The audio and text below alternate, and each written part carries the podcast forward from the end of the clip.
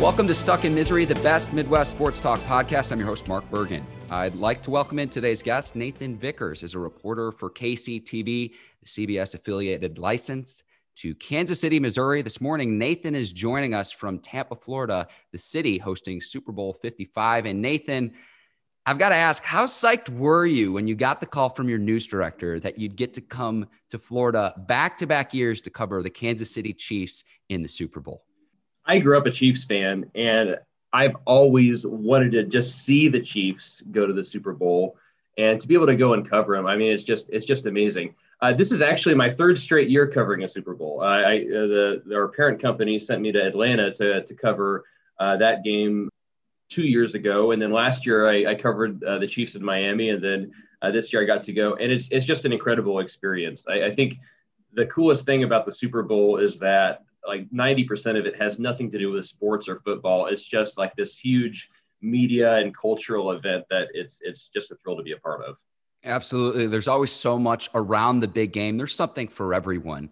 And that's one of the reasons why I wanted to have you on because I know you were down in Miami last season at Hard Rock Stadium. And obviously, there's going to be some differences this year with the pandemic. I was curious, how does this year's coverage in Tampa at Raymond James Stadium compared to what you experienced last year down in Miami?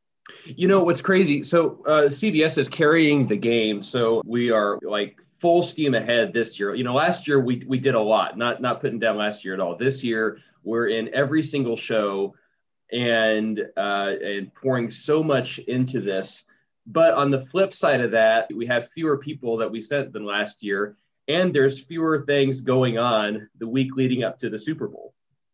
So this year in Tampa, we've really had to kind of scrap for stories a little bit. We've had to do a lot more crowdsourcing. We've had to get away from the hotel and out into the community of Tampa. And we've had to, to really like get creative with some of our ideas. And in a way, I've kind of enjoyed that. It's because we're not just, you know, going and talking to fans on the street or, or, you know, people at the fan experience and things like that. We're, we're able to get stories about restaurants. And uh, I, in a little bit this morning, I'm, I'm hoping to go out with a, a captain who's going to take me on a, on a waterfront tour of Tampa, and he's going to take us by Tom Brady's yacht. And I think that's the kind of thing we, we may we uh, wouldn't have been able to do in Miami, uh, just because there was there was so much like media stuff leading up to it, and so much like stuff there around the stadium and around the uh, the convention center where all the fan stuff was happening. It's funny you mention out on the water in front of the convention center because when the Tampa Bay Lightning won the Stanley Cup, that's exactly where they had the parade. And a lot of that had to do with the complications of the pandemic in the sense that if you have a normal parade, you have social distancing concerns to worry about. So, and that was one of the questions I was going to ask you is what kind of stories KCTV has you covering while you're down here? But to be out on a boat, uh, going to see Tom Brady's house, that sounds like a pretty great assignment. I'm really looking forward to it. I, I, can't remember the last time I was out on a boat in, in open water, you know, other than like, you know, fishing with uh, with my buddies at Lake of the Ozarks or something. This is gonna. I think it's gonna be really fun. We haven't firmed up a time, so I'm a little nervous, but fingers fingers crossed. I'm gonna get to see Tom Brady's multi-million dollar yacht today.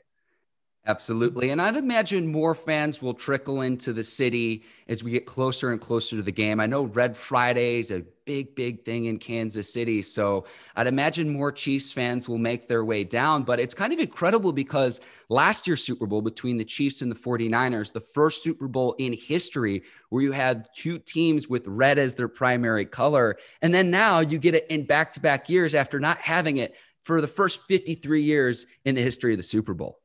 I've gotten really good at spotting the subtle differences. I, I, I credit, I must have good eyes or something. I'm kidding. But uh, I, have kind of, uh, the first couple days we were here, that was a real challenge. We'd get excited because we saw someone wearing a red hat and then we'd get up, oh, it's got a Bucs flag on it.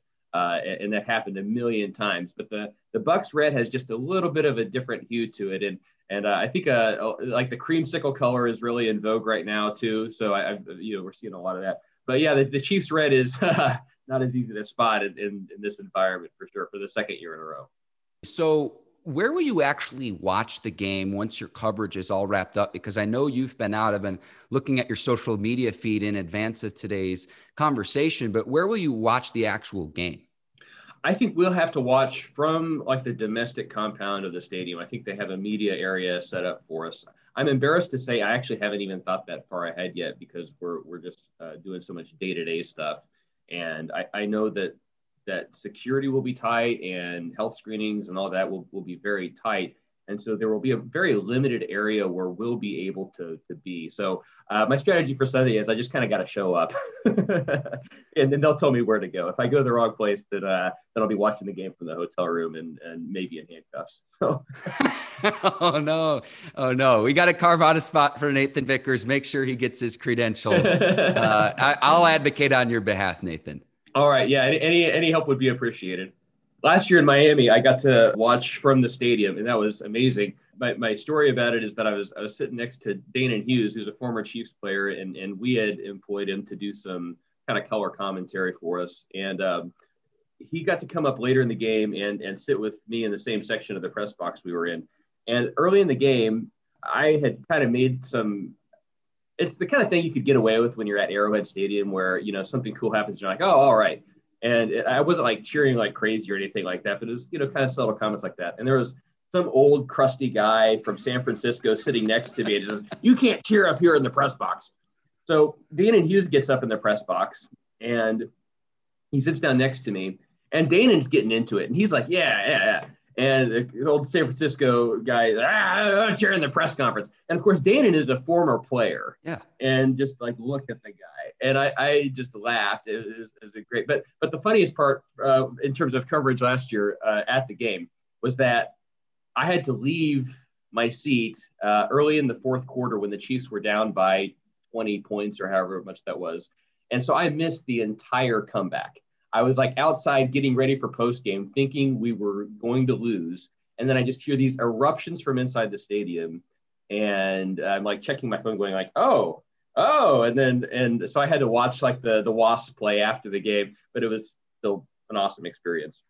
I'm happy you at least had cell phone signal because I've heard of similar situations for other big games, college games, where you think you know the outcome and the result, and then it's the exact opposite. You're going live on TV and you're supposed to know. And so I'm happy you at least had cell signal to be able to check to see what the score was because I've heard horror stories where that's happened otherwise. One perk of being uh, in, in uh, TV broadcast news is that uh, they give you the Wi Fi password, and it's like the best Wi Fi in the country. I, they must have a server the size of a semi truck or something like that because it, it always works great throughout the game. Gotcha. Nathan, I've got to ask have you covered Super Bowl Media Day in your previous years covering the Super Bowl? Oh man, uh, I we didn't cover. I didn't cover it last year. I, I, think our sports department usually handles that, and they handled that last year. I think I was there for some of that on uh, when we covered in in um, Atlanta. I, I, don't remember much about it to be honest, uh, but I, I, guess, I guess short answer, no, we didn't cover it this year. No worries, and I think this year it's probably done virtually just because of the complications with the pandemic. I always love just the silly, stupid questions some of the media members ask because they're flown in from all over the world. They might not necessarily be from a news background. I know a lot of times, say, like a, a comedy show will ask. One of the questions I always like asking, though, is which mascot would win in a fight? You got the Chiefs against the Buccaneers. Now, when I was thinking about this question, in my opinion, it really depends on which terrain the battle would be done because the Buccaneers are a little bit crazy, but a, a chief, a warrior, they're very clever. So uh, to me, I'm going to defer to what terrain we're fighting on. But in your opinion, which mascot would win in a fight between the Chiefs and the Buccaneers? I think pop culture has kind of answered that. If you've ever seen Pirates of the Caribbean, uh, Jack Sparrow is always running away from from the Native Americans. So I, I, think that that the Chiefs have the advantage. Uh, of course, you know, uh, maybe if the, the, the Chiefs went out on the pirate ship, uh, they might be at a disadvantage, but uh, we'll see. But I, I think in terms of mascots, that the Chiefs definitely have it. Fair enough. I, it always cracks me up though. I see the, the the worst question that I think that is asked every year is is this a must-win game? And I think sometimes it's done where the reporter knows what he's doing, but I, I came up the whole list of just stupid media day questions, questions I've heard people ask, and it's like, how are you credentialed for this huge event that's worldwide? It's unbelievable. Yeah, I think you know uh, sometimes when when you're a reporter in unfamiliar territory, or or if you're a younger reporter, you, you, get a little bit nervous when you're talking to some of these guys because you know that they know that you're kind of an idiot. so uh, I, I've definitely asked dumb questions before to athletes, and and yeah, you see that coming out at the Super Bowl. I don't know if it's like that it's the only time they get asked, but I think because it's like on this national stage, you get to see all the questions that people ask. I kind of like some of those dumb questions though. Uh, the other day, someone asked, uh, I think they asked Mahomes what his spirit animal was, and uh, I, I, thought that was just a great, a great TV moment. You know, because you know you, you got if you can catch uh, someone off guard like that, then then they kind of have this like, uh, you know, you get them to smile or something, and I think that's worth the, the ask uh, in general. Not necessarily for is this a must-win game, um, but but for some other questions. I will say this they've probably been asked so many questions, some of the same questions to that point. And at the same time, they don't want to give the opposing team bulletin board material headed into the Super Bowl as well. So it's a it's a fine line to try to finagle that. But in the Kansas City area, I know a lot of Chiefs fans think that it's a foregone conclusion that one day Patrick Mahomes will surpass Tom Brady as the greatest quarterback of all time. Tom Brady entering this game, 43 years old, has won six Super Bowl, going for a seventh. And then Patrick Mahomes at the age of 25 has already won one, going for his second Super Bowl. I'm not going to ask you greatest of all time, but do you think Patrick Mahomes will win as many Super Bowls as Tom Brady in his playing career? Oh man, that's a great question. I, have been thinking about that a little bit. I mean, Tom Brady is is definitely a freak of nature to be able to, to do what he's been doing at, at his age. I mean, there's just no doubt about that. Um, he has also had a lot of talent around him over the years. And I think it'll be really interesting to see. I think Patrick Mahomes' true test will come in the next few years as the Chiefs start to free up salary cap space. You know, if Andy Reid retires, how is he going to do under a new coach? That's the true test that's ahead of him. I, you know, I think if Mahomes can stay healthy and if he can keep doing what he's doing on this level, in terms of being able to use his legs and, and get outside the pocket and, and run for a first down, in addition to making those crazy throws, that's going to put a strain on his body, I think, a, a little bit more than, than you might see as uh, with more of a pocket passer. But if he can stay healthy, you know, I think the sky's the limit for him. He might not win six or seven Super Bowls, uh, but uh, you know, I think I think he could easily win two, and I think he could uh, he could potentially win four or five if if uh, the Chiefs continue to develop good talent and, and have that kind of speed and balanced offense that they've been able to run. Andy Reid, 62 years old, so he has several years left, but you know you get closer to the age of 70, and to add to that, Eric Bieniemy, who it seems every season is at least being considered as a head coach for other franchises. But that trifecta that the Chiefs has has just been so potent, really, for the last few seasons. And if not for a Dee Ford offsides penalty in the AFC championship game a few years ago, you might not be talking about back to back. You might be talking about a three-peat. And so a lot on the line in this one. Nathan, I got to ask, is there a prop bet that you like in Super Bowl 55? There are so many. This is so fun. And you talk off the top about how it's not necessarily about the game. You can wager on the anthem or the color of Gatorade or on the winning coach. But is there a prop bet that you like for Super Bowl 55? I was, I was thinking about this. I would, uh, I wonder what the over under is on uh, the number of times a commercial says so- something just like way too trite, like uh, uh, uh, in these unprecedented times or now more than ever. like, how many times is that going to come up during these Super Bowl ads? I mean, I, I think we're going to see just the pandemic sentiment at its peak during these because because I, I don't think we're going to see a lot of ads that that are just kind of like, oh, this is everyday life. Everyone's going to be uh, wearing a mask or sitting at home, and, and that's going to be the theme of this year's ad. So, uh, how many of those cliches are we gonna gonna hear over the course of the, the ad cycle in this year's Nathan, I'll keep tally for you. The Chiefs a three point favorite. I like the Chiefs to cover and I like them to win. Super Bowl 55. The big question I have for the game is this is how can the Chiefs offensive line, which is a little bit beat up, hold up against Tampa's front four? And I think that's really going to be the key to Super Bowl 55. I think the Chiefs have enough offensive weapons. I think they'll be able to keep Mahomes upright just enough and that they'll be able to beat the Buccaneers, who are playing in their home stadium at Raymond James Stadium in Tampa, Florida. I like the Chiefs to cover, but do you have a prediction for the game? I think the Chiefs will win it. Let's see, a three point margin. I, you know, I think I, I, think they'll win it by uh, at least one possession. I, I, think that they can handle this team. I think they've shown that they can handle teams that are kind of built like the Buccaneers.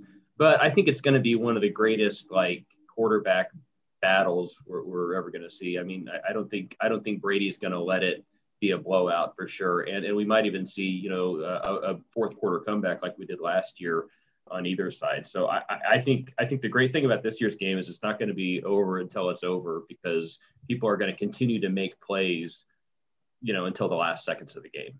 All right, Nathan. Before I let you go, I need to know, and this is a huge, huge debate among people in Kansas City.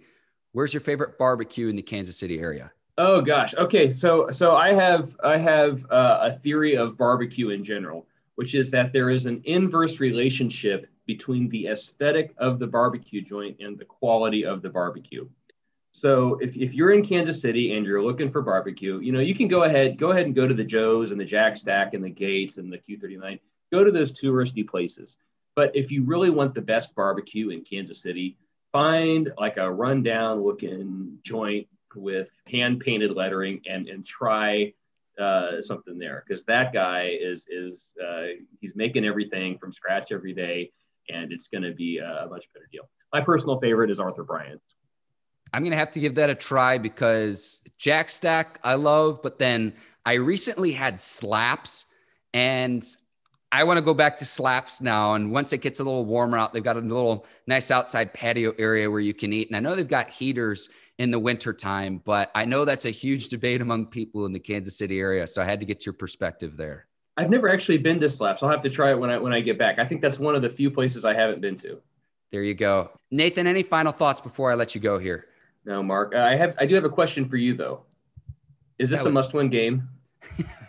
I'm so, I'm so happy you did that because I've done that other shows I've hosted uh, this week, and people don't understand what I'm doing by the end of the interview.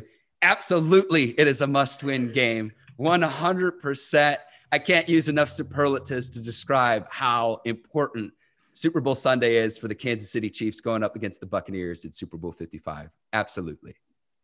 Mark, thanks very much. Nice meeting you. For Nathan Vickers, I'm Mark Bergen. Thanks for listening to Stuck in Misery. Please rate, review, and subscribe wherever you listen to your podcast. Take care. So long, everyone, and enjoy Super Bowl 55.